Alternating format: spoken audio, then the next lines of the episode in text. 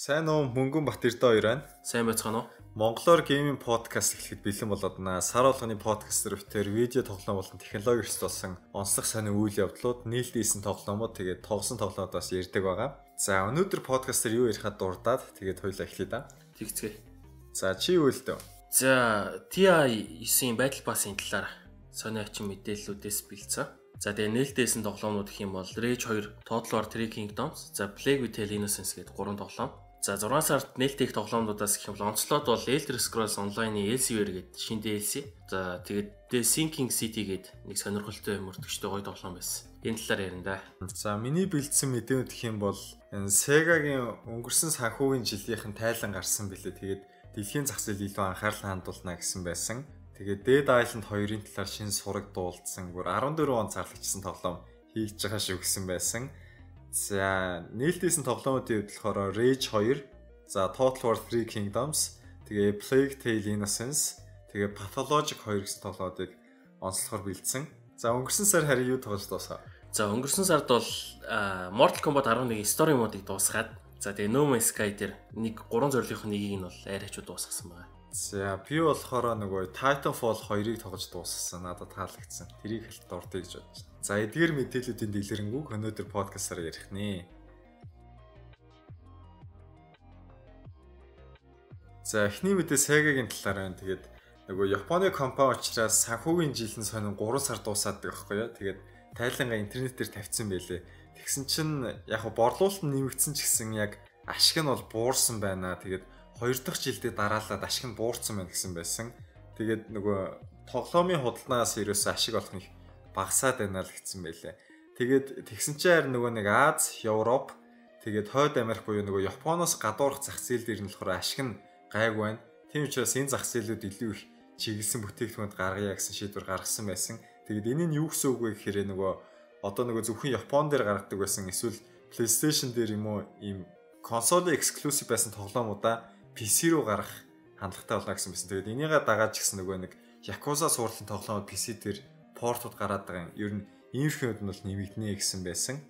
Аа нөгөө Япон гэхээр бидаас нь том зах зээл байсан одоо зөвхөн тэрэндээ зориулж ажиллах байвал бас бидний нэг юм тоодог болж эхэлж байгаа шиг байна. Тэгээд Якузагийн тоглоомыг бас тоглож үзье гэж бодоод байгаа юм. Якуза ч хоёр цуврал гарсан байлгүй те. Якуза Zero Kivema гэдэг нэг хоёр гарсан байсан те. Тийм, тэгээд нилээд нь тоглоомтой юм байлээ. Тэгээд нөгөө житатай төстэй гэж хараад яваад байдаг гэсэн Saints Row гэж мэднэ Тэгээ нөгөө Sleeping Dogs гэдэг Хонконгд болоод тэгээд тэгээд Yakuza-гийн талаар тоглоомод зөвхөн PlayStation дээр байсан болохоор одоо PC дээр гарч байгаа юм чинь тэгж байгаа нэг юм сайхан тоглож үзье гэж бодож байна. Тэгээд ер нь бол Sega-гийн тайлангаар болохоор хойштоо бол Японы видео тоглоомын зах зээл бол ингээд тогтворчхны нэмж бол өсөхгүй юм байна. Тийм учраас бас Аз, Хойд Америк, Европ гэсэн дэлхийн зах зээлийн рүү чиглүүлээ. Тэгээд PC болон гар утасны тоглоомудаас анхаарна гэсэн байсан.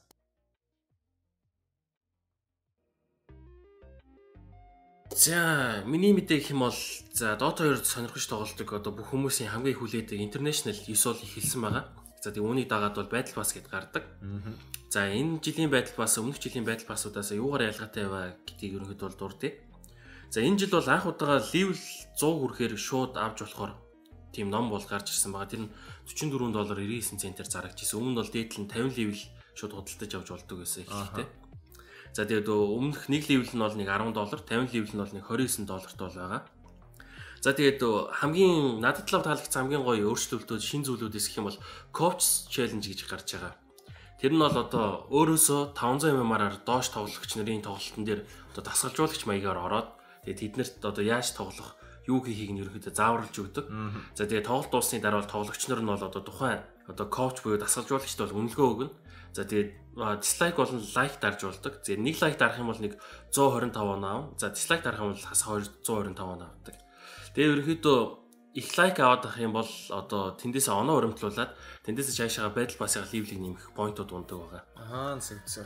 Түүнээс гадна коуч челленж нь одоо 3 төрлийн медаль авах боломжтой. Тэгээд хүрэл мөнгөн алтан тэгээд алтан медаль авчихсан сүулт нь бас нэг гоё юм өгөх юм шиг байгаа. Тэгээд яг 3 тоглолт бол тасгалжуулж үтсэн. Эхнийх дээр нь бол баахан дислайк давж баахан хараалгуулад тэгээ 2 3 дахь хацал нэг учруу болоод хайтайхан болж эхэлж байгаа. Уу, Азууд байсан уу?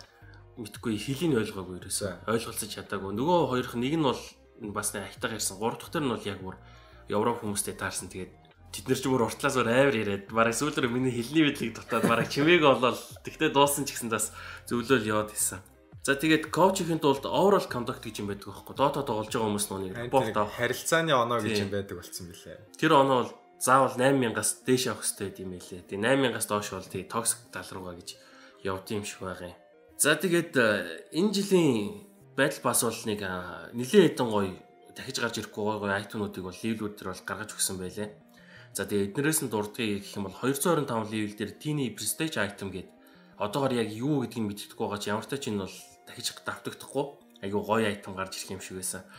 Тэгээд 355 левел дээр бол tower upgrade бол өгөх юм байлээ. Өмнө жил бол creep upgrade өгч исэн. Тэгээд энэ нь бол нэг цаашдаа бол тэр аккаунтанд нь үүрд үлдэх учраас бол айгу гоё харагддаг. Тэгээд creep upgrade-ийг авсан хүмүүс tower upgrade авах юм бол хослоод бүр айгу гоё харагдчихилээ. За тэгээд хамгийн их одоо дүүлэн шүүлэн гаргасан зүйл бол 365 левел дээр бол air checker-ийн аркан бол өгнө гэсэн байсан. Өмнө нь бол ерөөсөө өмнө нэг Ioгийн арканыг бол өгч исэн. Тэгээ тэрнээс хойш бол ийм том ер нь их пик хийгддэг хүмүүс явдаг баатар бол гарч ирж байгаагүй. Тэгээд энэ аркан нь бол тэгээ ямар хөө зүс царайтайх нь бол мэдгдсэн. За хүмүүс бол айгүй гоё л хийнэ гэдсэн. Надад бол ерөөс тийг санагдаг нэг юм. Угаасаа үнгүү өгч байгаа юм чинь юу ч байсан яад ингэж байгаа юм шиг нэг яг нэг дээр үед нэг шил авъя гэд нэг явдаг байсан хүмүүсүүд яг тэрэн шиг нэг хүн амтан зохиулаа зодуулаад нүд ам тагларцсан, эвэр нь хугарцсан айгүй сонио аркан гаргасан лээ. Гэхдээ энэ арканы нэг ганц гол давуу талууд нь хэм болно. Янз бүрийн яг эр чихэр дээр хамгийн их угсардаг айтнууд авах юм бол дагаж одоо эффект нь бол өөрчлөгддөг. Тэр нь л айгүй гой санагдсан. За тэгээ 425 дээр бол нөө Axe Unleashed гээд нүцгэн Axe-ийн скин юм уу сит гарсан гэж хэлж болно. Тэгээд энэ яг энийг авцсан хүмүүс Аксийн өмнөх нүмергийн иммортлыг авчих юм бол нөө Солонгос нэг хэсэг нэг дүүлэн тариад ийсэн. Шар цувтаа гаж донтон гэд нэг э, цуврал алуурч тэрэн шиг надлаа санагцсан. Тэгээд энэ яагаад юу н хувцаа тайлцсан бэ гэсэн чинь түүхтэй нь холбоотой гэж хэлээ. Аа Акс ч нөгөө нэг түүхтэр улаан харим гэдэг нөхдүүдийг удирдах яваад тал тулалдаа зарим нь өөрөө алаад зарим нь тулаанд алцаргаад бүх армийнхаа цэргүүдийг алдаад Тэрнээс болоо сэтгэл санаагаар унаад яг өөрийгөө хинбэ гэдгийг олж мэдэх гээд одоо арал дээр ганцаар очиод тэгээд нэг нүцгэн нүцгэн шалтан гүйж байгааг нь одоо илэрхийлэх гэж Nightmare гаргасан юм шиг байна. Тэгээд өмнөх байдлаасууд дээр 2000 левел дээр ээж зүгдэг байсан бол энэ байдлаас дээр 100 1000 левел дээр өгч илээ. Харин 2000 левел дээр нь юу гэж юм бэ гэхээр custom Roshan-ы скин өгч байгаа юм билий. Roshan бас өөрчлөгддөг. Ерөнхийдөө нэг иймэрхүү юмнуудыг бол ерөнхийдөө онцолж ярмаар байна. За тэгээд өөр Хямал бас нэг More OK гэдэг custom game гарна гэсэн байгаа. Одоо орол тэр нь хараахан гараагүй бай. За тэгээд бус ижлэх юм бол одоо нөө нэг Jungle Hero-нууд тэгээ нөө нэг биелүүлэх чаленжууд энэ төр нөө токен энэ төр тэд нар бол хിവэрэ явж ийлээ. За тэгээ одоогор бол байдлаас бол 14 сая 775 мянган доллар болцсон байгаа юм байна. Яг өнөөдрийн байдлаар харахад бол тэгвэл өмнөх TI бол 25 сая доллар 530 мянган доллар болж исэн юм байна. Тэгээ сайн цуглуулт гэсэн шүү Харин энэ жилийнх бол баг 30 сая хүрчих байх гэдэг. Өмнө жил бол 30 сая үргээгээд арай амжаагүй санагдчихээн. Энэ жил бол хүрхэл байх гэж найдаад байж байна да. Жил болгон л нэмэгдээ яваад байдаг шүү дээ, тийм. Тийм бүр анх сөхөгдчихсэн TI-с одоогийн шагнал бол бүр үнээр амар амар. Одоо баг ялагдаад байгаа хүмүүс нь анхны TI ялагч юм уу байгаа. Тийм, баг баг тэгжилээ шүү дээ, өөр хэвд. А тэгээд надаа нөгөө энэ Battle Pass юм таалсан нөгөө Party Finder гэдэг юм нэмэгдсэн. Тэгээ нөгөө хамт тоглосон хүмүүс нь таалагдах юм бол дараа нь нөгөө нэг тоглоом хайхдаа тэр хүмүүсээ дахиж авч болдог юм болдог. Counter дээр ч гэсэн бас тийм нэмэгдсэн зүйлээ looking to play гэдэг ойролцоо ранктай юмсан гараад ирдэг. Тэгээ ямар улсынхын тэрэгнээс хажууд харагддаг. Тэр их хайтайхан санагдаад.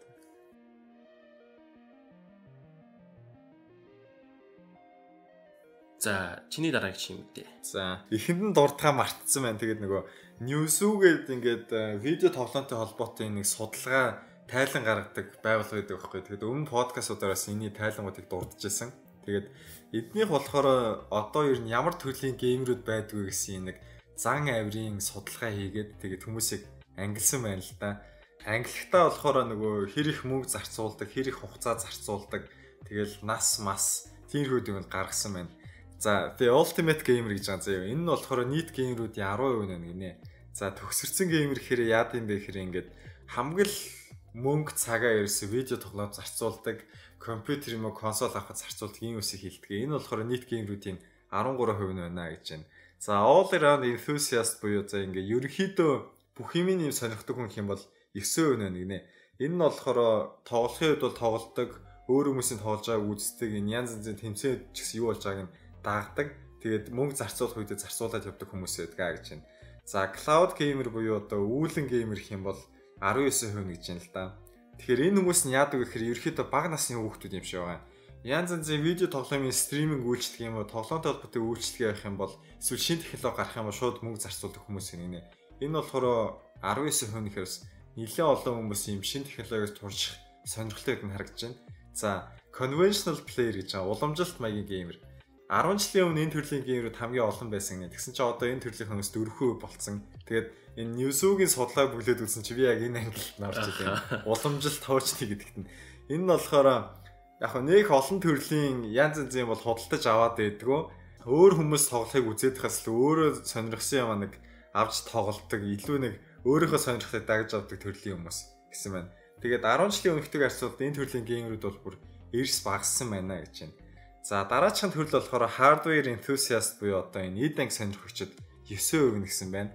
Тэгээд хамгийн л шин содон үнэтэй гэсэн технологиудыг авч идэг бүр 50000 долларын компьютер нөгөө янз янзын LED гэрэлнүүдтэй биелэл миллионуудыг бол ингээд ашиглаж идэх хүмүүсээ гэж байна. За дараачих нь англи болохоор попкорн геймрүүд гэж байна. 13% нь тоглоом нэг тоглоод байдгүй. Гэхдээ бусад хүмүүсийн тоглолтыг үзэх эсвэл тэмцээн үзэх дуртай хүмүүсээ гэж байна. За backseat viewer буюу арын суудлын үзэгчд гэсэн байна. Энэ болохоор хүмүүсийн 6% нь зөндөө их тоглолдог байсан ч гэсэн нөгөө настай болоод завгүй болоод гэр бүлийн амьдрал ийм хувийн шалтгаан туслаад нэг тоглохоо байсан. Гэхдээ янз янзын тэмцээнүүд ийм олон улсын чартын явдаг сонирхдаг болсон хүмүүсээ гэж байна. За сүүлийнх нь болохоор time filler буюу цаг нөхцөөгч гэдэг нэ. Энэ болохоор нийт геймерүүдийн 27% гэж байна. Зүгээр л цаг нөхцөөхийн тулд зүгээр цаг алахын тулд тоглодог төрлийн хүмүүс. Тэгээд баг PC дээр тоглоод байдгүй утас мутсын тоглоомын нэг зөөрийн консол дээр л тоглодог хүмүүсээ гэж байна.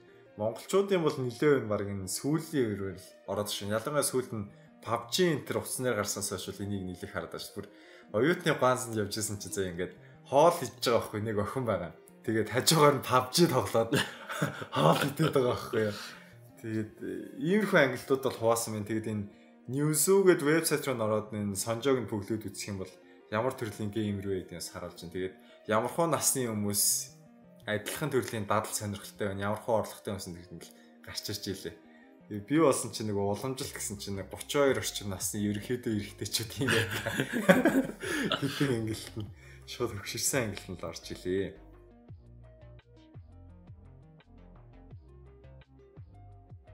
За сүүлд нөр нэг жижигхэн мэдээх юм бол энэ Dead Island 2-той холбоотой мэдээ бол гарсан байсан энэ THQ Nordic гэдэг студид publish хийх гэж байгаа л та. Тэгээд бүр 14 оны E3-аар трейлер нь гарч ирсэн байхгүй юу? Нэг та нар санаж байгаа бол энэ нэг нөгөө чата дээр гардаг шиг амар юм далайн эрэхтэй газар юм амар царайлаг спортлог хүн ингээд гүүгэл эхэлжсэн чинь нөгөө халдвар авцсан. Ардаас нь бөөн 100 минут хөөгöd байгаа. Өөрөө ч хөвчтөө гэж мэдээ тэрийг мэдэхгүй байхгүй. Тэгээд гар нэг болт байсан чи трейлерийн төгсгөл болт нунаад өөрөө хазуулсан байсан учраас тараад Zombies дуусаад Dead Island 2 гээд дуустдаг. Тэгээд тэрнээс хойш 5 жил өнгөрцөн байна. Ямар ч сураг байхгүй. Яг юу болж исэн бэ гэхээр нөгөө анх Spec Ops The Line хийжсэн нөгөө Jaeger студ хийж жагаад болоод тэгээд энэ Sumo Digital гэдэг студ авсан юм байл л дээ. Тэгээд юу болж байгаа яаж хийж байгааг мэддэхгүй ингээд нэлээд олон жил болцсон. Тэгсэн чинь сүүлд нь THQ Nordic-ийн нэг стрим хийсэн одоо хэвлийн бах урс шиг юм тайл хийсэн байхгүй. Тэгсэн чинь одоо гүйцэтгэх захирлын Lars Wingforce гэдэг хүн хэлсэн байлээ. Энэ тоглоом бол орхигдоогүй хийгдэж байгаа шинэ мэдээллүүдийг өгнө гэсэн юм бол дурдаад өнгөрсөн. Тэгэхээр Dead Island-д дуртай бол Тэгээ Dead Island 2 нь гэж одоо хүний хүлээхэ болоод сүүл нөгөө нэг хотод зомбит явдаг чинь ямар тоглоом вэ нэг шөнө болохоор зомбит нь хурдлаад байдаг.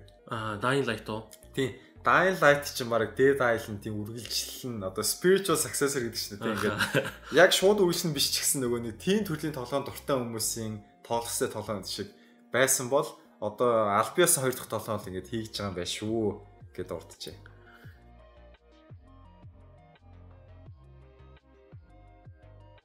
өөрө сонирхуулж хэлгээд сая нөө нэг Valve-аас Left 4 Dead 3-ын трейлер цацагдсан байсан. Тэрийг үзсэн үү? Аа нэг богинохон нэг бичлэг шиг юм байсан чинь. Богинохон. Цаана нэг машинд орсон чинь нөгөө нэг хазуулсан гар ингэ байдсан яг хөдөлж мэдлээ тийм. Нэг тийсэр яваадсан. Хүмүүс энэ value-ийн 3 тоглоомны 3 гэдэг юм мэдтгэл юм байна гэж тэгжлээ лээ.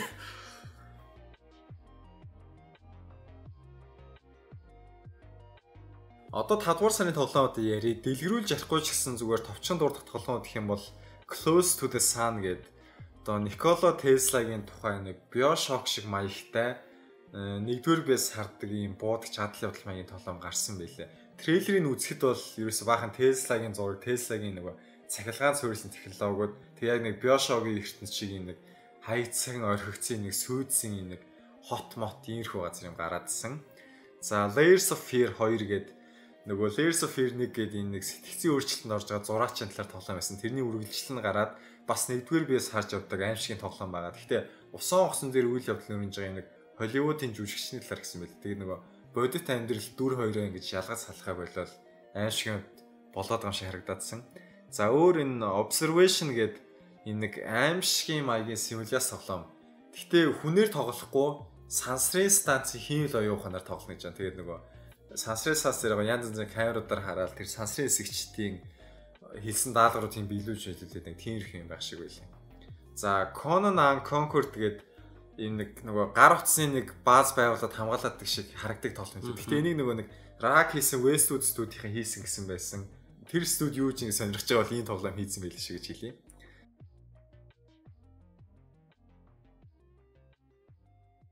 За дэлгэрүүлж ярих эхний тоглоомд бол хоёлаа Rage 2-ыг ярья. Нэгдүгээр биес хардаг буудах ширхлийн тоглоом байгаа. За Avalanche Studios гээд Шведийн студи хийсэн. Өмнө бид нар ямар тоглоомоор мэдхөө гэхээр нөгөө Mad Max тэгээд Just Cause сурал тэгээд сүүл гараадсан нөгөө амар хоосон гэж шүүмжлүүлсэн Generation Zero гэсэн тоглоомд хийжсэн байна. За энэ тал дээр ямар мэдээлэл харав?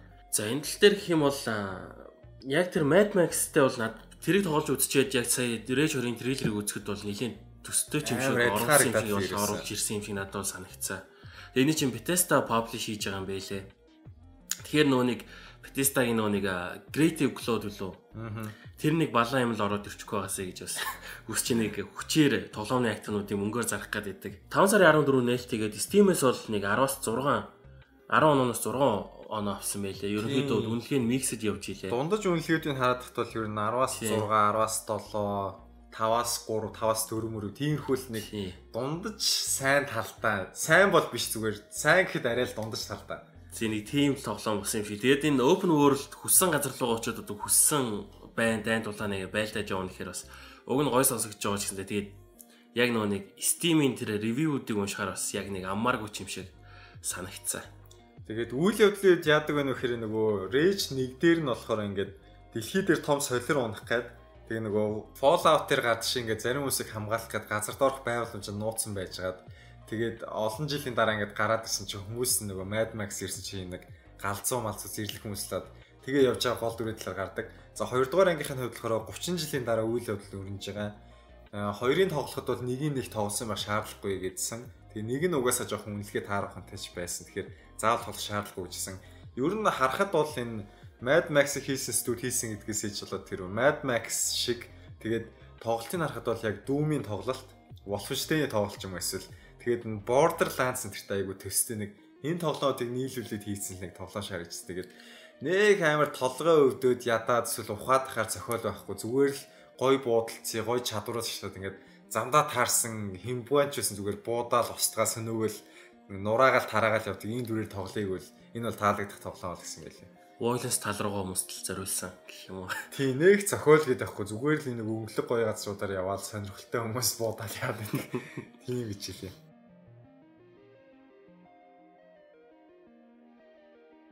За дараагийн том тоглоом гэх юм бол Total War-ын шинэ тоглоом Three Kingdoms гэсэн одоо стратеги төрлийн тоглоом байгаа. Английн Creative Assembly студи хийсэн Creative Assembly болохоор Total War цувралын ер нь хамгийн тоглоомд хийсэн одоо бидний дуртай байсан Ром, Медив, Шоугнс гэхэд сүүлд бүр нэг тоохоо байцсан Атила, Ром 2 Thrones of Britannia тэгээд бүр ингээд амар олон гараад байгаа шиг бүр ингээд дүжигдсэн байгаа байхгүй хооронд ялах байцсан. За энэний онцлог нь юу вэ гэхээр нөгөө манай эртний 200-а донд нөгөө хятадын хаан улс одоо хятадч өөрсдөө хаан үндэстэн гэж ярьдаг штеп. Тэр 200-а донд тэр анхных нь улсын задраад гурван том улс болж хуваагдсан юм байлээ. Тэгээд гурван улсын түүх гээд их алдартай байсан үе байдаг. Тэгээд нөгөө тэр хаан улсыг хэн үргэлжлүүл залгамжилж аваад одоо аль улс нь давмгайлах вэ гэдэг яг энэ нэг өрсөлдөөн болсон үе л дээ одоо Хятадын Game of Thrones гэдэг ирэхэд нэг ойлгож болохоор тэгээд энэ үед бол хөрнж байгаа тэр онцлогтой. За манай Бат Эрдэнэ болохоор Total War бас нэлээд дуртай шүү дээ тий. Аа сонирхноо сонирхноос. Энд дээр бол хамгийн их таалагдсан энэ ерөнхийдөө өмнөх Total War-уудын амжилтыг бол ерөнхийдөө эвдцэн явж байгаа юм байлээ. Ямар ч тач хамгийн ихтэй бол нийт 160 мянган хүн бол цэрэгийн тоглоомыг бол Steam дээр тоглож ийн гэсэн байсан. Тэгээ сая намайг сүүлд ороод харахад бол 80 мянга зинхэн хүнтэй бол илүү олон тоглож байгаа. Тэгээд яг хятад улсын түүх учраас бол ихэнх нь хятад хүмүүс байгаа гэж бол бодчоо. Тэгээд үнэлгээч бол аюу сайн харагдчихсан. Steam дээр бол нэг 19 оноо авсан гэх юм. IGN.com дээр 19.9.3 оноо авсан. Ер нь бол өмнөх тоотлууруудыг бодох юм бол сайн оптимайз хийгдсэн тоглоом болжээ гэж хүмүүс хэлжсэн. Тэгээд нөгөө нэг юник характерууд нь бас айгүй гой гой юм байна гэдэг. Яг нөгөө түүхээр явцсан нөгөө нэг тоотлуурын сурлууд чинь генералууд нөгөө юниттэй хамт явдаг та. Тэгээд ерөөдөө тулаанд амархан хүчдэг бол энэ нөгөө хамгийн анхны нөгөө түүхтэй. Гэтэ нөгөө генералууд нь тустай өөрсдөө тийм хүчрхэг болохоор хүмүүс нэлээд таалагчин гэдгийг жилээ. Тийм ерөөсөө нэг олон акт киноны гол дүр шиг л ерөөсөө амар супер супер баатарч гэх юм аасан. Гэтэ бүхэлдээ тийм биш нэг хоёр горимтой гэж байна. Нэг нь болохоор энэ түүхэн горим. Тэр нь болохоор нөгөө бидний өмнөх тоотлоор дэр мэддэг шиг сая Бат Эрдний ярьсан шиг нөгөө генералууд нь зүгээр нөх ялгаагүй тэгээ явдаг.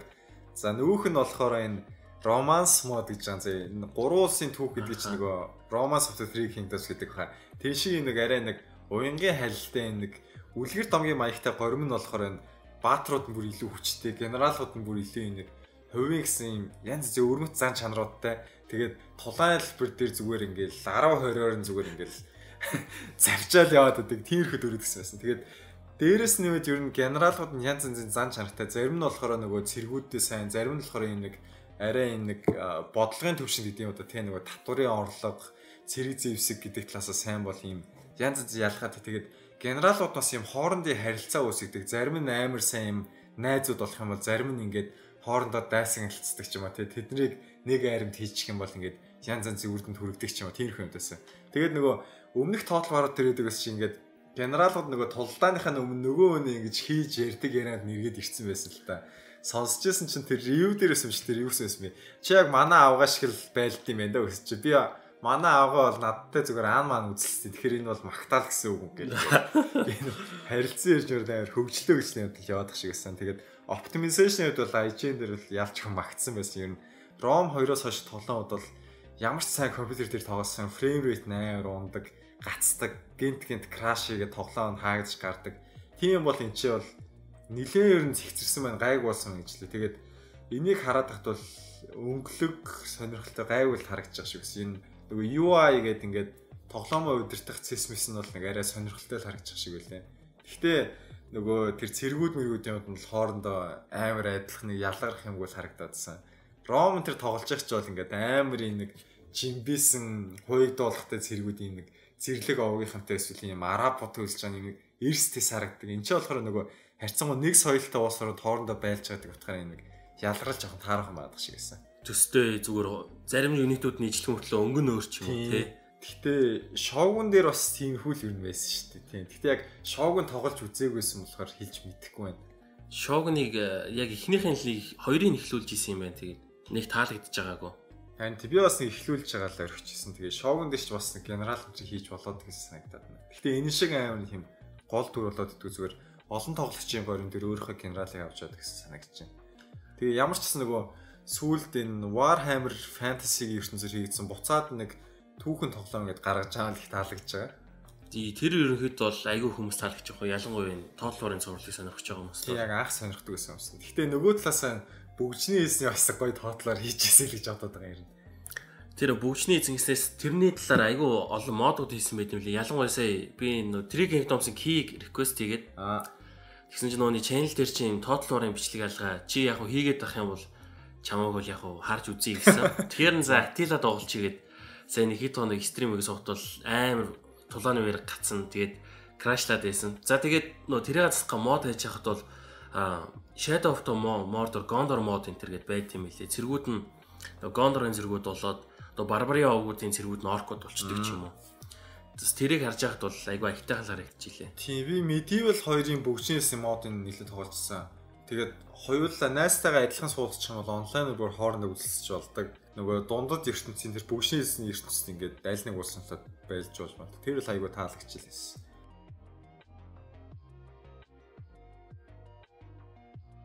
За дараагийн тоглоом Plague Tale Innocence тахлын түүх гим зингүй гэх юм уу да одоо 3 дугаар биес харж авдаг юм нуугдаж гитэж авдаг адал явдал маягийн тоглоом байна. Тэгээд Францын Asobo Studio гэдэг студ хийсэн юм билээ.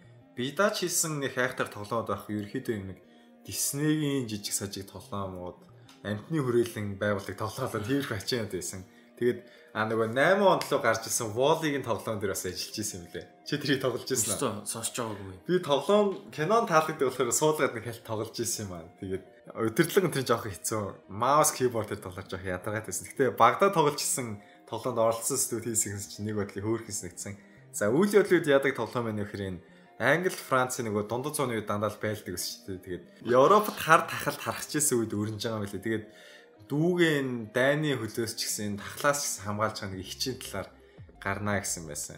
За энэ хоёр ч нөө ихчдүү биш хоёр нөө үнчин юм байлээ. Аа за. Тэгээд яг үйл явдал нь өрнөхөр нөө ихчин гээд энэ Амесиа гээд энэ эмэгтэй тэр хүүгөө гээд жоохон эрэгтэй хүүхдийг ингээд хараад дагуулж явхаас өөр гарцаагүй байдалд ороод тэг ингээд дагуулад явж байгаа ингээд тэглээ. Тэгээд ревю уншижсэн чинь тэр хүүхдээ нөө байнга хөдөлж явдсан байна л та. Тэгээд хөдөлж явахгүй гэж болтыг нэ. Тэр ингээд орхиод явчих юм бол удаж байгаа бол өөдг нь орилоод баригдчих баригдчих гэдэг бас ядаргаатай сонсогч илээ. Гэтэ геймплей нь бол үзэхэд бол бас айгүй гоё л харагдсан. Тэр нэг амар оорхол зарах марах хүү амт иж мэдж байгаа. Демог нь байгаад бол тэр харахтай амар уйтгартай санагдаад сайхан нэг ядаргаатай хүүхд дагуулж аваад нэг гал очоод асаавд харахнууд нь тард зүхтаагаал Тэнгүүт нэг хамаг тоглоом нь ийм л юм бахтай гэж уйтгартай харагдсан. Тэгсэн чинь үйл явдал дөрүүдийн ихл магтсан байлээ. Тэгээд нөгөө сүулт гарсан Hellblade Senua's Sacrifice-ыг харьцуулж ярьж илээ. Энэ хоёр тоглоом юугаараа адилхан байна вэ гэхээр нөгөө нэг одоо бид нар чинь Call of Duty юм уу Total War шиг тоглоод нөгөө AAA хамгийн том компани хамгийн өндөр төсвөтэй хамгийн хүн хүчээрээ зодож хийдэг гэж мэддэг бол одоо Double A гэдэг өөр англи шинээр гаргаж ирээд байгаа байхгүй. Энэ болохоор тимч том компани биш. Гэхдээ зарим нэг зүйл нь үнэхээр сайн, үнэхээр энэ тоглоомжтой гоё тоглоомод гэж нэрлээд байгаа. Инди хэмжээний төсөвтэй биш. Тэрнээс арай том төсөвтэй. Гэхдээ амар их төсөвтэй биш. Зүгээр нэг дундаж маягийн компани хийсэн нэлийн дажгүй тоглоом гэдгээр бол яваад байгаа юм билээ. Тэгээд төвгийн талаар бас нэлийн л дурдсан байсан. Гэхдээ нөх ядаргаатай биш ээ гэжсэн. Тэгээд эмхтэй дүрээр нэг цэргүүд эсрэг явж байгаа учраас нөх амар байлдаад байх юм байхгүй. Янзын паслууд Тэгээд бултаж нуудаж явж байгаа тийм нэг дүүгүүрээр чулуун молоо шиддэг юм бол үнэмшилтэй байна л гэсэн маш игсэн.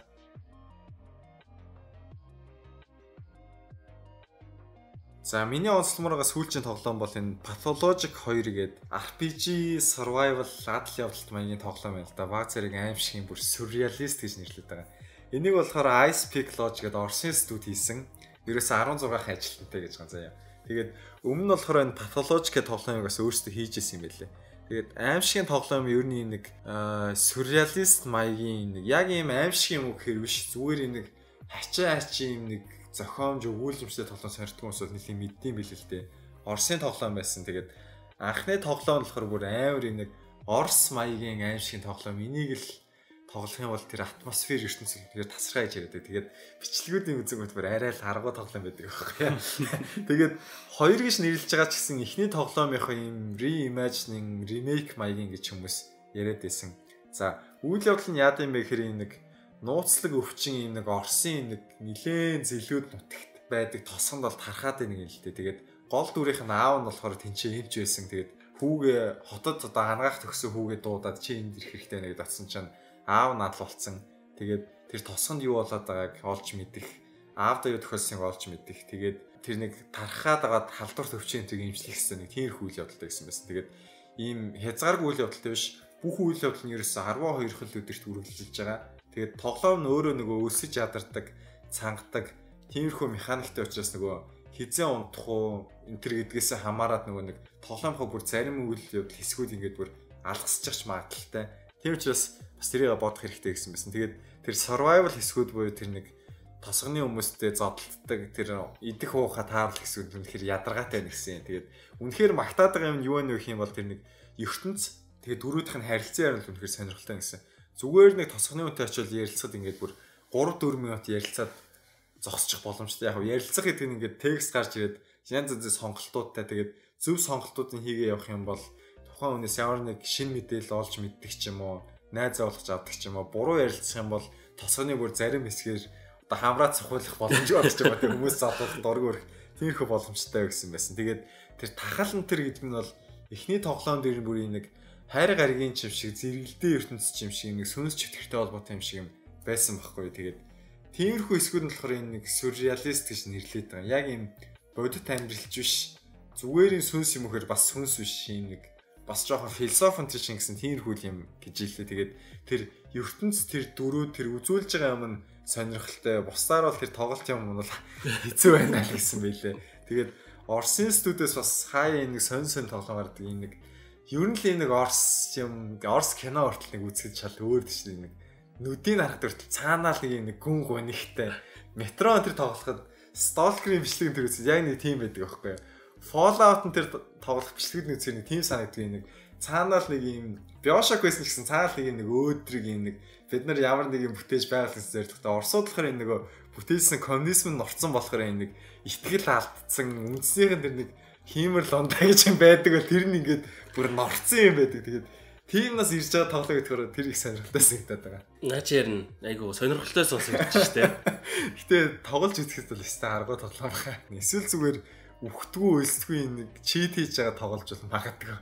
Тэгж л бодогдсон. Гэтэ нөгөө нэг унтахаараа үйл явдлаа алгасан гэхээр тэр нь жоох юм. Өстэй ядаргаатай юм байна да. Уу яг нөгөө хит хитэн төгсгөлтэй бас ямар үйл явдлуудын дараалал хийснээс араас өөр өөр төгсгөлүүдтэй тэр гэж хэлээ. Эхний тоглоом нь бол яг тийм өсөөс. Би нэлээд ревю үзчихсэн. Тэгэхээр энэ тоглоом ч гэсэн бас өөр өөр төгсгөлүүдтэй хаа.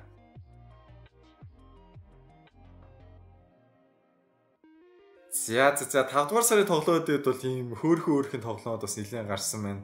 Зөвхөн Америк Англи гэдэлтгүй Норс, Франц, Швед студи хүртэл тоглоомод ингээд ярьлаа сонирхолтой суулаа гэж бодож байна. За 6 сард ямар тоглоомод гарах вэ?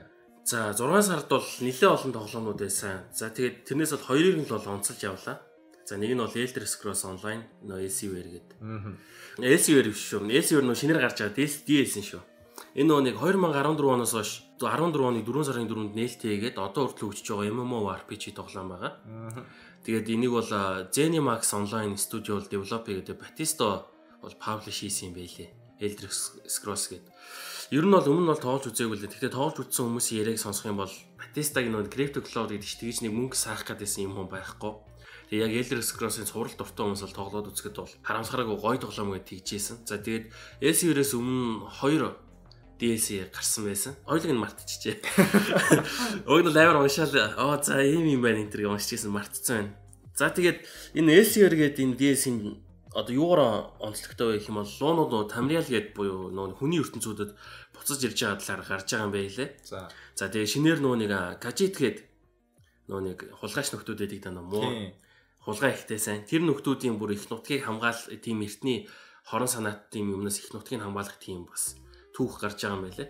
Тэгээ шинээр нөө MMORPG болох нөө бүгдээр орохоор классуудаа сонгодог. Тэгээ тэрэн дээр Necromancer гэсэн шинэ класс бол нэмэгдэж гарч ирсэн гэсэн. Тэгээд э, ерөнхийдөө баг энэ Elder Scrolls онлайныг оолж яхаар зүгээр 6-ыг нь хийцэн бол дээр байсан юм болоо гэж бодсон. Тэгээ нөө 6 цагаас нэг хийгдэж байгааг ярьсан чинь. Нөө хуучин энжин дээрээ яг л нөө Fallout 76 шиг тийм гарах байгаа юм шиг. Юмсэн гэхдээ Batista-гийн 76 гаргаад ойлгосон байл гэдэг нэг ойлгохтой юм гаргачих байх л гэж гордоод байна. Elder Scrolls Online ч анх гарч байхдаа зүгээр амар муу байсан шүү дээ. Хамаг юм амар үнэтэй зүгээр мөнгө саах гэж ядсан хачин тоглоом байна л гижсэн санагдаад. Тэгж ярьж исэн юм уу те. Тийм, Angry Joe энэ ревю үзсэн чи бүр амар лууртай л хороолоод чинь гинэсээ. Тэгвэл одоо арай гайг болсон байлгүй те. Монголд энийг тоглолдог бас цөө хэдэн хүн байт юм байлээ. Тэгээд нэг нь бол бүр бараг хамгийн юм хийцэн гэдэг те нэг ревю бичсэн байсан. Тэр бол ороод ирвэл хамт тоглол тоглоё гэл. Энд чинь арена марина гэдээ хоорондоо 400 400 ч гэлөө 400-оор 4 бүлэг хуваагтай хоорондоо халалцдаг ч гэлөө Уг нь бол тэгээд яг тоглол сонирхолтой юм лээ. Ер нь бол MMORPG тоглоод энэ нүүн хуучны тэр WoW-оос үүдсэн хүмүүс бол өөр нэг MMORPG тогломоор бол энийг бол сонгоод тоглоход бол боломжийн л гэж зөвлөхөр байна да. Гэхдээ энэ чинь худалдаж авахаар байгаа шүү дээ. Тийм 749 рубль хийжсэн баха. 30-аад мянга юм байна тий. Тийм 30 хэдэн мянга төгрөг болох байх. За тэгээд дараачийн долоом гэх юм бол дээ Sinking City гэдэг одоо 6 сарын 27-нд нээлттэй тоглоом байгаа. За Frogware гэд газраас develop хийгээд тэгээ Big Ben Interactive publish хийж байгаа юм билээ. Unreal Engine дээр хийсэн тоглоом гэсэн. За тэгээ энэ нууны нууцлаг тийм аим шиг төрлийн тоглоом баггүй. 1920 онд Америк нэгдсэн улсын нөгөө нэг Массачусетс гэдэг хотын Окмонд гэдэг газар нэг Чарльз гэдэг нэг мөрдөгч хүрээд ирсэн тэр хот нь ингээд ямар шалтгаангүй ингээд усан давтаад эхэлдэг. Усан живэж юу нүгэр болж байгаа юм шиг. Тэгэд ер нь тэр нь яагаад тийм юм бас юунаас болоод ер нь хот усан давтаад байна гэд тэрийг ерөөдөө судлаад учрын болохгүй явж байгаа нэг мөрдөгчийн талаар гарт юм байл. Геймплей ревюудын ингээ харж байхад бол нөөний усны амар амар мангасууд за тэгээ тэр уснаас нь болоод хүмүүсээс элдв янзын сонин сонин амьтад болцсон. Тэгээ сүүл рүү хот нь усан давтаад тэгээ тэр үнгээ зам автай ингээд яваад байлж байгаа. Ерөнхийдөө харахад бол айгүй сонирхолтой. Гэхдээ зураглалын үед бол бас нөөний яг өндөр юм шаарддаг хүмүүст бол бас нэг таатай санагдахааргүй юм харагдсан. Сүүл гарсан нэг Call of Cthulhu гэдэг тоглоом байсан да. Тэрнтэй нэлийн төсөргөө харагд. Тийм харахад бол угаасаа нөгөө нэг тиймэрхүү төрлийн аашиг тоглоом чи Lovecraft-ийн horror гэдэг. Нөгөө Lovecraft гэдэг чи тийм зохиол бичдэг гэсэн нөхөр аахгүй ингээд чи харах юм бол юу ч ойлгохгүй зүгээр шууд галзуур нь тийм аимшиг амтд байдیں гэдэг талаас нь шигдэг. Тэгээд нөгөө нэг хүмүүс бол хумхын тоос юм аа бидний мэдлэг мэдрэмжээс гадуур юм бидний байдгийг ч тоохгүй юм одоо эртний бурхад гэдэг юм юм том үлэмж том биетнүүд дэлхийгээс гадуурх юм том хүчнүүд бол байд юм гэдэг талаас нь бичдэг байсан. Тэгээд тэр төрлийн одоо Lovecraft маягийн нэлээд дайггүй аим шиг тоглоом гэж би сонсоод байгаа байхгүй юу. Сүүлд Call of Cthulhu гэж тэр тоглоом гараад нэг жоохон ээ гэдэг өнгөрцөн. Тэгээд Underwater City-г бас дайггүй байх юм болоо гэж бас хараалаа юм.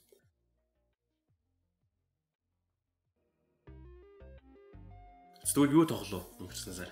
За өнгөрсөн сард бол би нөгөө нэг ам гарцсан байсан хүн чинь BioShock эхлүүлэхдээ нилээн үзсэн л дээ. Тэгээд BioShock remaster-ыг эхэлж суулгаж үзээ. Дараа нь болохгүй болохоор жирийн суулгаж үзээд аль аль нь нэг сэтгэл ханамж төрдгөө. Яагаад ч амар энэ техник асуудалтай ингээд тод бүдгийн хамгийн тулгачаад байх ямар ч өөрчлөлт байхгүй. Тэгээд тоглоомынхоо файл зайлыг ухаж хагаад нэлээ олон юм янзалж байгаа жоох тодруулж болдог. Тэгсэн ч гэсэн ерөөсөө нэг хангалттай тодорч өгөхгүй байгаа даа байхгүй юу. Тэгээд анхны сэтгэл ерөөс нэг тийм хачин төрчингүүт ингээл цаашлаа тэгээд хүлээлт улмал унаал яваад байх ингээл дөрүүд мөрүүд нэг таалагдах ингээл дайсууд энэ ч гэсэн нэг таалагддаг. Ерөөс ингээд дайсууд гарч иж байгаа тэр буу зууц эсхүүд нь ч нэг онц хүчтэй биш хүчүүд нь ч гэсэн нэг сонирхолтой биш ингээл тэр тоглоом ерсөдлөр мэдж байгаа ингүүт ингээд буудуулаад өгтгөө дайсууд танд байлж яж хахад уцаар нэг хүн яриалдаг ингээд очоо нэг тэмдэглэн тэр уншин ингүүт унших тэмдэглэл байхгүй зүгээр бас нэг юм дуу хураагаар тэр сонсож яваад тахаар ингээд төөрдөг байшин шиг ертөнцид үхэж өгдөгөө дайсуудын нэг амар л ядаргаатай нэг надад таалагддаг болдог төрлийн тоглоом. Ерөөс нэг наалдаж өгөхгүй л байгаад байсан л та. Тэгээд за за болж үзье гэдэг нэг Facebook групп дээр ирсэн чи за за тийм бол одоо яах вэ ер нь өөртөө таалагдсан юмар л геймплей хийвэрэл хийсэн дээ шүү дээ. Тэгвэл ч үзэхэд урамтай гээд манайхан бас нэлээ ойлгостой хүлээж авсан. Тэрэнд бол үнэхээр баярлж байгаа. Тэгээд өөр сонирхолтой юу ямар тоглоом байна гэж би үзэж байгаад Titanfall 2 тэгээд Hellblade: Senua's Sacrifice хоёрыг суулгаж үзээд тэр хоёрыг жоох явуулж үзсэн. За Hellblade-ийн хувьд бол түрүү нөгөө Plague Tale дээр нэлийн ярьсан. Нэг том студийн биш ч гэсэн под хийсэ хөөрхөн тоглоом гэсэн байсан. Үйл явдал нь болохоор Крюго юм уу хайртай хүний аврахын тулд ингээд Nord Dome-ийн одоо нөгөө Thor гараадаг тэр ертөнцийн там руу нь ингээд явж байгаа сүнсийг аврах явж байгаа нэг эмхтэн талаар аахгүй. Тэгээд толгоон дотор янз янзын нэг сонин дуу хоолой сонсогддог. Өөрөө нэг сэтгцэн үед бас жоохон өөрчлөлттэй юм шиг байна. Шизофрентэй гэж хэлсэн шүү дээ. Тийм, янз янзын хоолой өнтер сонсогддог. Тиймэрх юм байсан. Тэгээд даанч нөгөө тэрий тоглоод гүйцэж чи гэсэн чи би нөгөө SSD дээр биш зүгээр жирийн хаар дээр суулгасан болохоор заа заа гэд хайцсан байх гэ. Тэгээд нөгөө SSD дээр болохоор Titanfall 2 суулгаад тоглож гүйцсэн. Тэгээд Titanfall нэгтэйг нэг холбоотой биш. Зүгээр ер нь бол энэ нэг ирээдүйд хүмүүс ингэж янз янзын галактик ингэж эзэлж аваад тэгээд нөгөө төв хэсгийнх нь одоо засгийн газар тал нь ингэж колоничлол цөөрсөн хүмүүс арай их дарлж байгаа учраас тэр суурьшсан тэр зах хязгаар гаригийн хүмүүс нь өөрсдөө эрхчлөөдлөө тэмцэж байгаа талаар гарч байгаа юм билээ. Тэгээд салан тусгаар талаас нь үйл явдал нь өрнөж байгаа. Тэгээд байлдаа явдаг. Тэгэл янз янзын өсөрч буугаал, гулгаал, цохиол, алга болж молоол хамгийн сонирхолтой юм нөгөө нэг тэр тайтнуудගේ том роботууд сууж байлдаж болдог. Зохиол нь их амар гоё гэдэг юм байхгүй ч гэсэн нөгөө тэр робот нь өөрөө хиймэл оюухантайгаа тэрнтэйгээ харьцаж болдог нь гоё. Тэгээд геймплей нь бол надад амар таалагдсан. Роботоо сууж байлаад янз янзын гормоор янз янзын эсхүүдээ сольж болдог. Тэгээд өөрөө роботоосоо гарч явхаар ингээд хөдөлгөөн тэгээд амар ч хөлөөтэй гойсон гэсэн. Тэгээд энүүгээр бас геймплей хийвэл хийж тийм гэж бодоод байгаа. Тийм л байна да.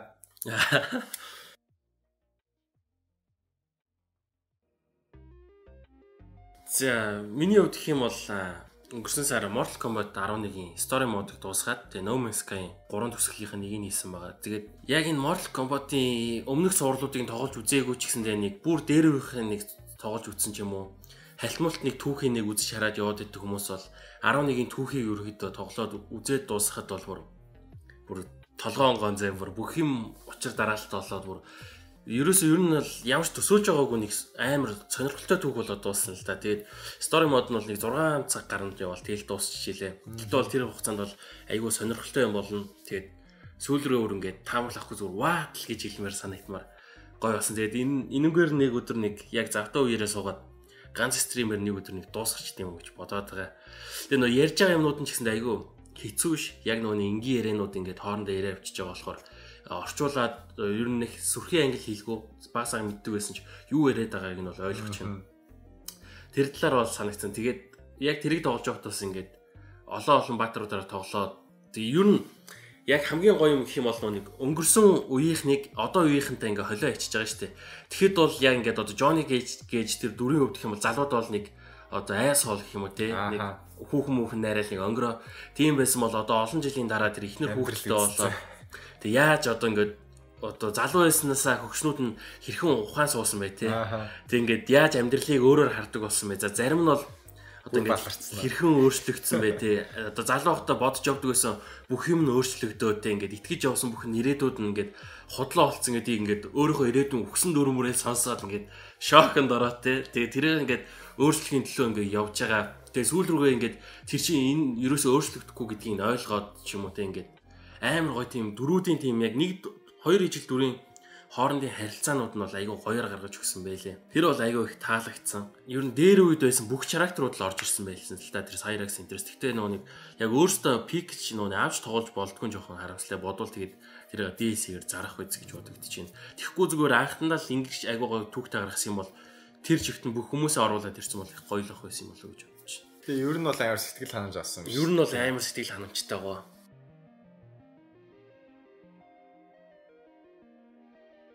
За тэгээд э, No Man's Sky 16 онд нэг сүрдүүлэн болгож хараад тийм шалтай болоогүй хүмүүсийн хараалаа хитээд алуусан тоглоом. Сүүлд нэг патч гараад нэлийн гайгүй болсон гэсэн шүү. Тийм мультиплеер тоглох патчудаас айгүй олон юм засагдаад орж ирээд айгүй айтайхан болсон байсан.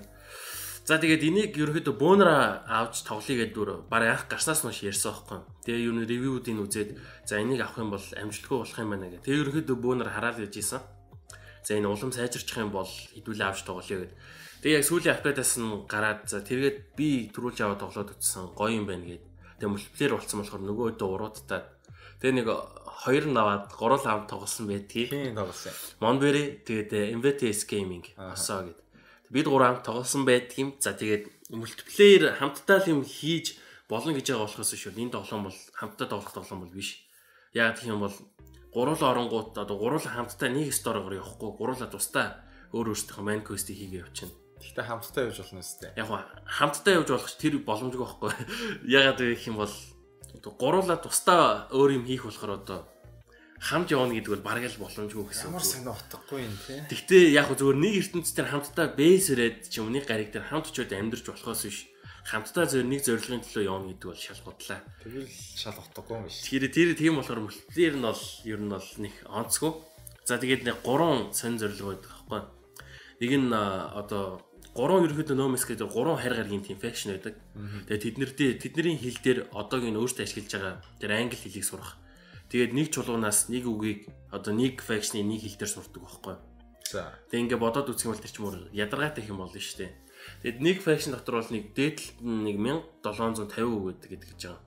Тэгээд нэг faction дээр англи хэл сурахын тулд одоо 1750 чулуу тэр уудам очлонгоос олоо тэгээд сурсны эц төгсгөлд нь ямар ч үр дүн байхгүй олигтаа гаргачих юм аахгүй. Тэгээд энэ болж байгаа. Уг нь бол анх энийг хий гэж би бодож исэн юм би. Тэгээд амжихаа болоод дараачих нэг Atlas гэдэг компьютер өгдөг байхгүй. Тэрэн дээр очиод ерөнхийдөө энэ сансар өгдөг ямар түүхтэй гэдгийг ерөнхийдөө сонсч болдог. Тэгээд олж мэдхийн тулд тэрэнд 12 чулуу авчиж хэрэгтэй. Тэгээд тэр чулуунууд нь хаанаг юм хийж мэдхгүй. Тэгээд тэр уудам ертөнцөөр мэдхгүй тэгээд явж хахад л нэг квест гинтгээ орж ирэл таарах юм байх уу. Тэгээ би нэг л жолоог нь болсон. 70 цаг тоглож явах та. За. Тэгээд 3 дахь төгсгөл нь бол нэг хамгийн ахтайхан төгсгөл нэг юм уу. ертөнцийн гол руу очиж болдог. Тэгээ тэнд очих юм бол угаасаа өстой та нар тасарсан юм болов хуу хаа гэлтгсэн. Анхны төгсгөл нь тэр төгсгөл нь тэг хүмүүсийн дургу хөр гэдсэн үстэй. Тий нөө нэг ертөнцийн голд очичхоор юу ч хийдэг үстэй. Тий нэг шууд ертөнцөөсөө гараад өөр галактикороо шинээр эхэлждэг. Тэр нь бол үнэхээр муухай санагдсан ч гэсэндээ. Гэхдээ тэн дээр апдейтер нэг амар сонирхолтой юм оруулж ирсэн. Үнэхээр таалагдсан бүр. Би бүр тийм болно гэж бодоагүй. Би чинь single player-ээр тоглож байгаа шүү дээ. Тэгээ өөр хүн орж ирэх юмч боломжгүй байхгүй. Тэгээд яг тоглоод яг одоо яг ертөнцийн гол руу өсрэлт хийх сүүлчийн гариг дээр нь очсон чинь өөр хүмүүс энд барьсан бэйсүүд харагдаад болтгоо 2 3 гариг гэсэн аахгүй. За. Тэгээд гайхаад энэ ч одоо тоглоом дээрээ цаанаас юм бэйс бариад өгсөн юм бах тэгээд яваад очсон чинь тийм байгаагүй. Үнэхээр өөр хүний барьсан байсан байсан. Тэр хүмүүсийн үлдээсэн мессежүүд байсан ингээд элдв янзын хэлээр ингээд одоо ингээд чи ертөнцийн голд ирлээ баяр үргээ. Гэтэ одоо урагшаа чамд хогийн мүлээж байгаа тийм зарим нь ингээд мэдхгүй мэдхгүй хэлээр үлдээс. Тэгээд гайхаад тийм гутлаа тэнд өөрөө би бас бейс өрөө тэгээ тэнд ингээд баах юмнууд үлдээсэн байгаа. Монголоор хэлсэн. Аа үгүй англиар өчөө. Тэнд нь KMA үлдээгээд тэгээ над руу ингээд хэрвээ чи олох юм бол ингээд зураг мураг явуулаарай энэ гэдэг юм үлдээсэн байна. Бас хизээ хизээ нэгэн цагт олж магадгүй тэгээд яагаад энэ хамгийн сонирхолтой байсан бэ гэхээр одоо миний яг энэ өөрийнхөө компьютер дээр генерate хийсэн ертөнцийг өмнө өөр хүмүүс өөрийнхөө компьютер дээр single player-ээр генерate хийсэн.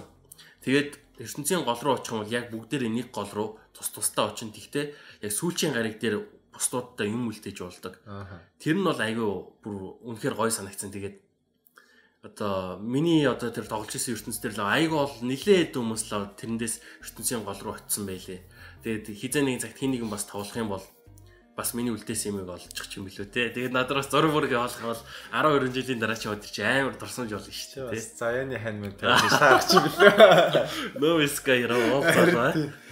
Тэр л таалагдсан да. За тэгээд бусдаар болч тэгээд энэ бол дэндүү ядаргаатай. Яг нэг эхний за нэг 10 цаг тоглоход бол үнэхээр сонирхолтой нэг 20 галактикт очоод галактик гэдэг ах юм нарны аймаг гэдэг үг. За нарны аймагт очоод бүх гариг дээр нь очоод үзчихэд бол одоо шинээр сонирхоод үзээд байх юм байхгүй. Тэг яг л нөгөө нэг өмнө харсан юмнуудын нэр нь өөрчлөгдөж ч юм уу. Одоо чиний толгойг тастаад миний толгоон дээр тавиад өөр нэр өгöd өөр амт гэдэг юм уу. Тийм л нэг хогийн юм гарч ирнэ. Тэгээд тэр шатгуун олно гэдэг бол бас хүнд асуудал хэлээ. Би нөгөө нэг яг эхлээд би нэг 30 нөгөө warp cell хийгээд hybrid driver-аар нэг өсөрч үзээд за за тэр нэг ертөнцийн гол руу явах талаар бол бас за за энийг тэгээд өөртөө олж ирдэнэ. Би бүр амар их цаг алдсан байхгүй? Бараг 8 9 цаг зарцуулсан нүг 100 гэрлийн жилээр өсрээд исэн байхгүй? Тэгээд тэрийг нэмж болдгийг мэдэхгүй. Аа. Тэгээд амар их цаг алдсан байсан. Тэгээд яг шатгуунаа олоод явах юм бол бас бараг 100 цаг бол энийг л тоглолцоор тоглоом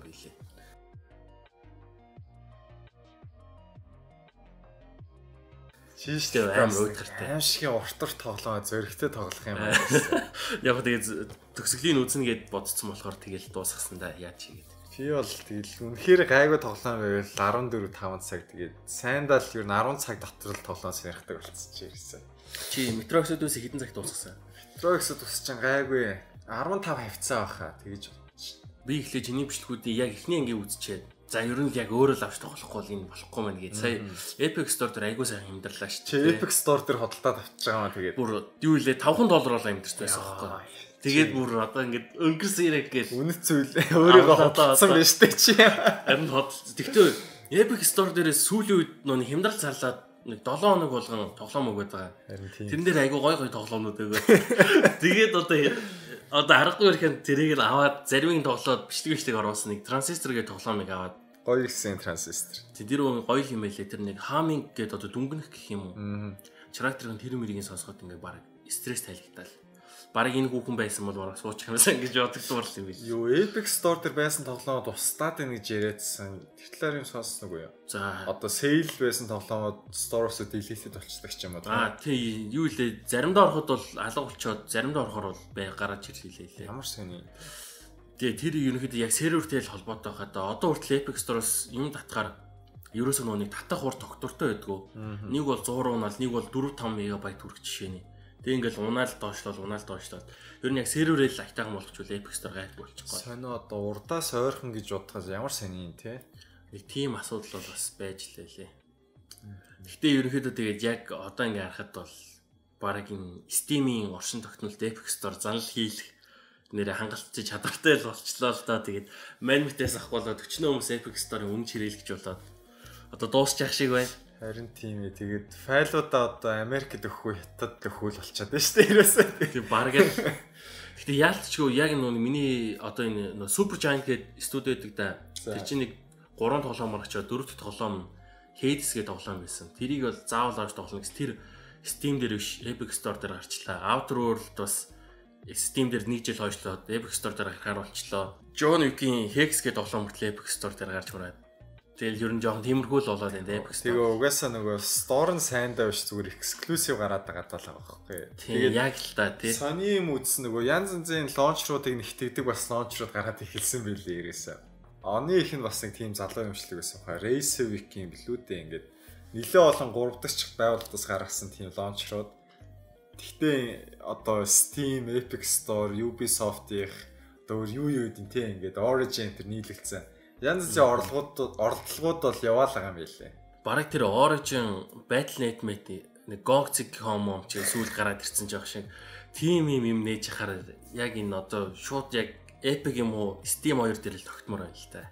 Яг үнийг хэлэхэд бол харин уул нь бол амраа бодохоор тэрэнчтэй юм шиг тэгээд нөгөө талаасаа тэд нар чинь ингээд монополод болчихоор бид нар дараа нь баларна гэж бодохоор тэгээд яг гоо тэгээд тэр үед нь тэгэл аа бид нар нэг платформ зохиох чадaltaй болж байгаа л гэдэг.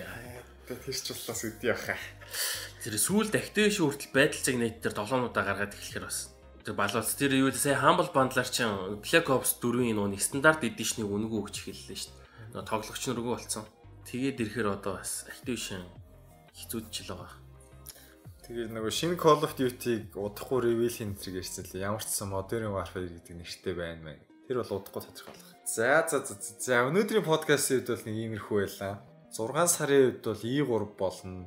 Аа чи ер нь E3-аар подкаст хиймээр байна уу? Би бол ямар ч сан Ginkgo галт хөрөв тэгээд дөлгөөн тэр нөгөө хийдгээс суусуудаа ярьчаал гэж. Цаг тохироод хийл хийдэг. Надад ч яасан ч хамаалгүй. За за 6 сарын үед бол тэгээд мэдээ авахгүй зөвхөн E3 дээр бүгдээр яриад дуусна. Аа өөр хувийн сонин гэх юм бол ямар ч гэсэн 6 сард авахтаад нэг Titanfall 2-оор бичлэг хийчихье гэж бодсон. Нөх урт тоглоом бичлэгээр би бас гайгүй байх. Метро дээр бас нэг хүмүүс олон оног хүлээгээд хэцүү байгаад байсан юм шиг комментэд бичээдсэн. Гэтэ за нэг тиймэрхүү бол гайгүй баха. За өөр манай бат эрднэр сонь сайхан. Өөр тэг юу бах те тэгэл амьдрах гал амьдрал явж л байна да тэгээд. Би бас тэгэл явж л байна да. Подкастаа нэг юм хийчихэл. Ямар ч гэсэн нөгөө дүрстэй ихе болцсон чи ачаал хамаагүй багсаад нэг аж амьдрал та нэг цаг зарцуулах боломжтой байна. Тэгэхгүй бол ерөөс гэртээ ирэл юм гоё ч юм үзэхгүй гоёж тоглоо тоглохгүй ингээд бичлэг татчааж агаад нөгөөх нь их ч олон хүн үздэг чинь. Тэнгүүд хэцүү байсан л та тэгээд. Эдит ийн гэдэг чинь бас асуудал шүү. Тий одоо зөвхөн аудиог нь янздаг болцоолохоор одоо ингээд шуугантай биш газар тэр хийгээд зүгээр нөгөө доор нь юуны талаар хизээрж байгаа юм чи оруулсан болохоор зөвхөн подкастаа сонирхдаг бас ингэ сонсоод явах боловч тоо. За за за тэгээд зунаас өөр бас ямар сонир сайхан байна, юу тоглож гин, E3-аар юу хүлээж гин гэдгээс бичээд үлдээгээрээ. А дараагийн подкастаар удахгүй уулзцгаая. Мөнгөн Батэрдаа хоёроо. Баяр таа.